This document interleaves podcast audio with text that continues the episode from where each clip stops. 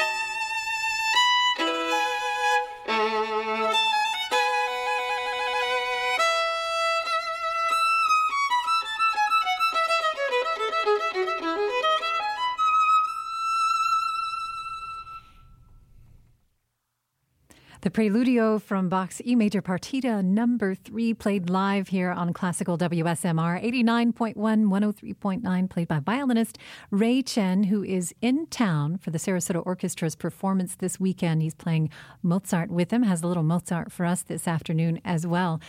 That violin is stunning. Thank you. Yes, and I you've got to tell me about it. Well, it's a Stradivarius made in 1702. It's called the Lord Newlands. And uh, I'm very fortunate names? to have it on loan from uh, the Nippon Music Foundation over in Japan. And how do do you know how it got its name? I mean, well, uh, history? Lord Newlands uh, was a lord, and uh, named and- Newlands, Na- and he once owned it. Is that it?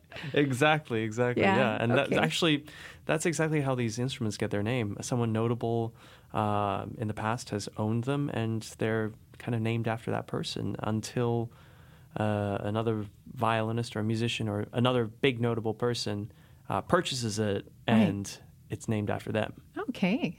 And I noticed, um, I'm just going to tease you a little bit. You're so well coordinated. The belt matches the violin. I know I'm, I'm teasing.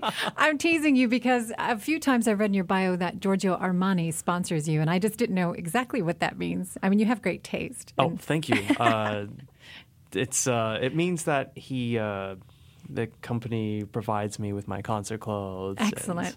Oh, that's nice. Yeah, it's it's really nice. It's you know you get to learn a little bit about uh, style and taste, which actually has a lot to do with classical music. Sure. Uh, I tend to think that I, I never thought it would, but then later on I began to really draw parallels uh, between you know just the style, different kind of styles of, of clothing, the precision, the kind of care that you, that goes into it. Yeah, A- a, person could have you know little care for for clothing uh, and not you know wear whatever they want, just like they could have little care for music and listen to whatever music they want. Um, and there's stuff like that that you begin to I began to saw see every day, uh, and uh, that, that yeah, it's it's remarkable. Yeah, no, I think it's a lovely thing to have, you know, something like that taken care of for you because I think that would be hard as a performer to try to think, okay, what what am I going to wear this time? And there are certain musicians who have certain looks. I mean, I'm thinking of uh, the cellist who's always wearing a Japanese designer, also pianist who's always in a Japanese uh, design clothing, or there's Jean-Yves Thibaudet with his crazy red socks. I mean, they have their own look. But I think that too is part of what's happening with a lot of the younger musicians is there is more crossover with uh, things like fashion and design and artistry. As I look through things like design magazines, I'm starting to see more and more young classical musicians. There's long, long, uh, quite a few that are appearing throughout the magazines, and it's it's great. It's kind of reaching a different audience in a way, because someone's going to look and say, "Oh, wait, this violinist Ray Chen, he's a handsome guy. I wonder what his music sounds like," and then they. That's one way, but I know you're doing your part as well to try to reach a younger audience. Can you tell me about that? Oh, well, kind of I- outreach that you do.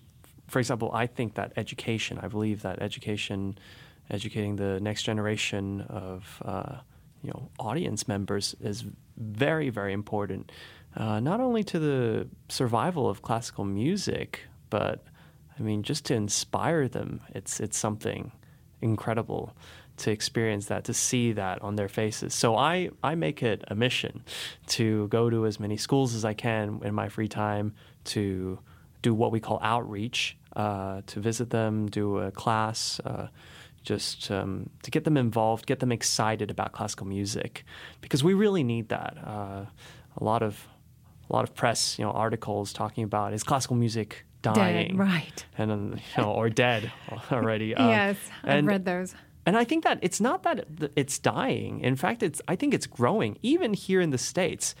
But it's just that uh, there's so much selection. It's definitely becoming. There's so many small presenters happening, and more and more concert series. The quantity is expanding, but the audience members are not growing at a fast enough rate. So we have a problem there.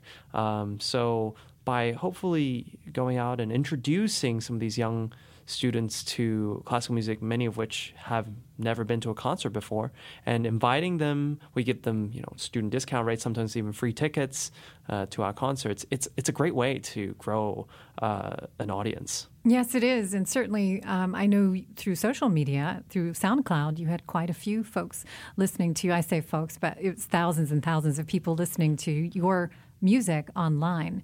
And I'm thinking social media, it's kind of the right time to reach that younger audience because the use of social media and how you're able to reach a new audience. Oh, definitely. I think uh, having this being accessible is really something that I want to project. Uh, when I was growing up, I had my favorite artists like Maxim Vengerov, um, uh, and Sophie Mutter. Who's a big fan of yours, Maxime? He says very nice things about. Oh yeah, work. yeah, yeah. He's a strong supporter of mine. Yes. And uh, but these these people like they they don't have uh, you you can't ask them a question if you were just a fan. You would never be able to. I mean, I suppose you could contact their management, but who knows if they would ever get Right. to them. But whereas my Facebook, I control it. I view it every day. I post the photos from my personal life, or the photos that I want to choose to, to, to present, and uh, and it's and it's a great way. Some people, a lot of people ask me, you know, tips on how to how do I you know perform, how do I you know, practice? Stuff like that, and obviously I don't have time for everybody, but I try to get to as many questions as I can, and I think that you see the appreciation, this connection, and I think that's what being an artist, a performer, is really all about. Because um, you know we're here performing on stage to an audience, connecting with the, that audience on stage, but why not do it all the way? You know, Right. And I think that's part of the new generation of musicians. That's what they're doing. They're connecting with their audiences in new ways by going out and getting the audience, by being on social media, and also um, by making it less, I guess, scary for some folks. They think they have an idea of classical music, and it's not. It's not an approachable one. And I think you're certainly uh, making connections that others wouldn't uh, to this music that you're bringing so many. Now, tell us, you are playing Mozart, and I want to talk about cadenzas, um, that you've written your own cadenzas in the Mozart concerto. Right. Well, let me just begin by explaining. I'm sure many of our listeners probably know what a cadenza is, but a cadenza is when, uh, for those who don't, a cadenza is where the orchestra stops, and uh, you know then The soloist the soloist. plays. Yeah, and has a ha- and historically, it's uh, been a passage, a few minutes where the soloist improvises actually, and um, it's uh, just something that's become a lost tradition. Um, soloists nowadays are less and less soloists actually write their own cadenzas. Well, I mean, much less improvise, uh, and um, it's something that I wanted to kind of revive uh, because it puts puts your own kind of mark on a piece, such as Mozart, and It's uh, really meant to be that anyway. isn't it? Exactly, It's meant for you to step out and to play music, and it's really meant for that, isn't it? it is. It is. You're yeah. ready. You're ready to play. yeah, I wasn't sure if I should Oh, be playing no. now. Um, No. But uh, yeah, it's um, and and for me, it's such a great opportunity. I see it as an opportunity to connect with the composer, uh, to almost collaborate with Yes. someone like Mozart. You know, and who would not take that opportunity? Uh, I understand that a lot of people are in- intimidated to write a cadenza because they the first thing that whenever I, I at least I did I thought was when I thought about the idea of writing cadenza was, am I good enough? Is it going to be good enough? Um, and I think that, well, at least try. Right. That's, that's always yes, the first step, right? Absolutely. Absolutely. Give it a shot. See if it's good enough, hey, who knows? It could be. And um, and the way I wrote my cadenzas is very special. I'm I'm not a composer at all. I'm not. I have no classical music com- compositional training other than you know basic harmony, counterpoint, and stuff like that that we learn in class and school. And uh, oh, not that it didn't help me. Of course, it, it helped me tremendously. But I don't have. I never had a compositional teacher teach me how to how to compose. And um, So you really stepped out. I yeah, it was it was a kind of a risk. and something that was a lot of fun. Um, and uh, I kind of did it by trial and error. I have to say, most composers, I think Mozart could have done it in like 20 seconds. It took me a few months because I didn't really have a structure, so to speak. It'd be like some writers who don't know who who don't know where their character is going, what's going to happen to them. And that I think that makes for good writing, doesn't it? I mean, It you wait be, for yeah. inspiration. It's a and- Mm-hmm. certain way, def- definitely. Uh, but um, for me, it was it, yeah, it seemed very fresh Mm-hmm. and uh, exciting. Uh, first attempt. Good, and so we get to we get to hear what that sounds like. You're Yeah, to play it for us. The music of Mozart here. violinist Ray Chen with the first and second movement of Mozart's G major violin concerto, Köchel 216. He's playing actually the 218 for the orchestra this weekend, but this is Köchel 216, first and second movement. Ray Chen performing here on classical WSMR, playing his own cadenzas.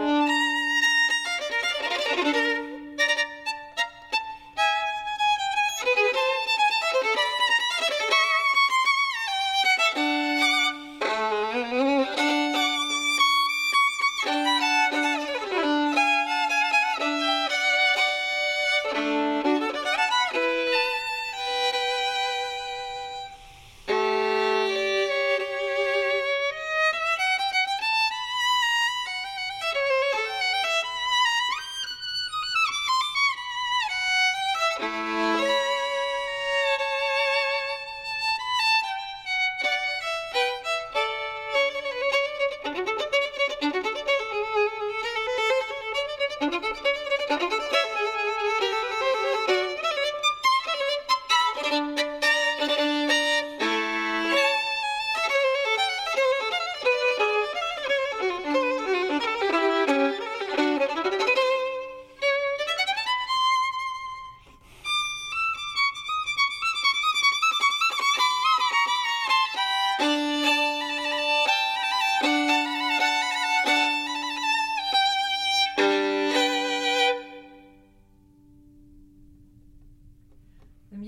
Mozart violinist Ray Chen here with Mozart. That was the first cadenza, the first movement. Now for the second one. Are you ready?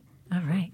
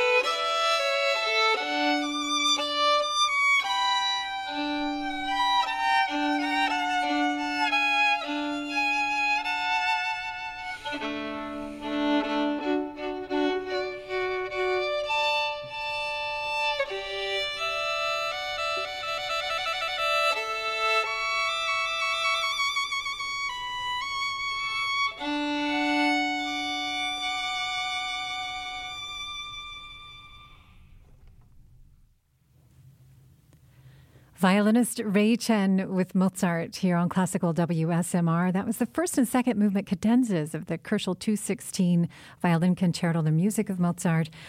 Ray Chen wrote his own cadenzas played here on Classical WSMR. That was beautiful. Oh, thanks. Really beautiful. Do I hear Bach in that second one at all? Is that just. Well, uh, definitely influenced from, I mean, I, who can say? You know, Right. I it could be from anything. I, I just tried to take as much as I could. I mean, definitely as much as I could from Mozart, Right. And just how I was feeling, how my impression on that particular movement.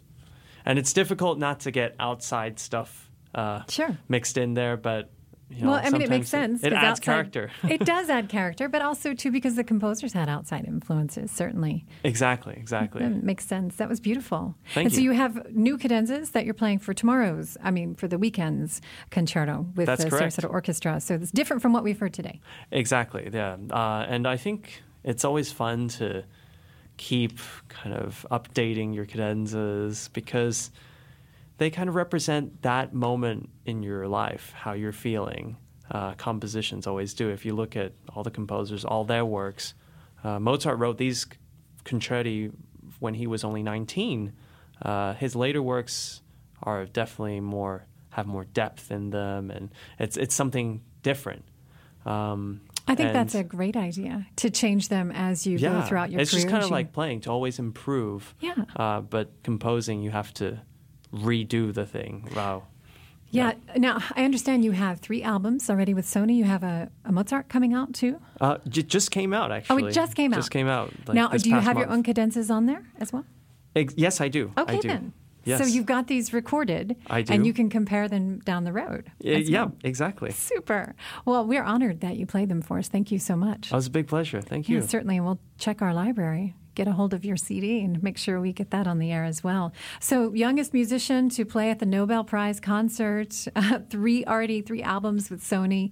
Uh, what do you? What else do you want to do? I mean, this is this is a lot already. This is a great success so far. Oh, what well, else do you have on your thank plate? you. Uh, and you got to answer it in your Australian accent. okay, well, I will try my best. I Um, hear it coming and going, so I'm going to ask for it.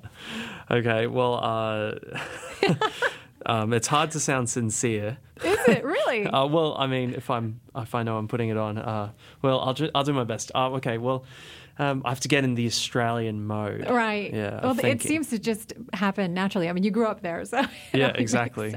Um, well, uh, to answer your question, I suppose uh, I want to continue doing the things I'm doing, um, to never lose that kind of passion I have for music. I think that's really important um, as kind of life gets more complicated as we get as we get older, and um, and um, there's a million and one things to think about other than the music itself, and that can get in the way of something, uh, especially as as kind of uh, transparent as performing, it's translucent rather. Right. It's like that kind of we're just a mere kind of Hmm.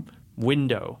We act as a window between the composer, who's obviously his work, and the audience. So audience kind of sees through us, and um, that's that's really what we should be, and to not tint it too too much. Oh, Uh, interesting. that's the way I view it, and um, I think that yeah, it's it's classical music is on its way to being more kind of um, international with the internet and everything, all that, all the social media stuff. People can compare artists and orchestras and all that, and there's less and less certain schools of playing, which you know it's kind of sad in itself, but um, I think that we finally achieve, we can finally focus on what the composers uh, really intended and, you know, trade kind of suggestions and, and ideas and stuff like that. And that's really wonderful.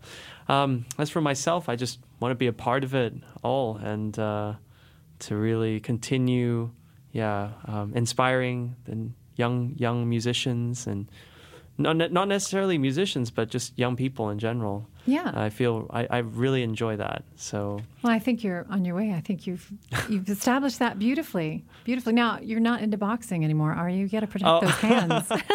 yeah, that was like a momentary thing. I, I did enjoy it though. It's a very good aerobic exercise. Yeah, it is.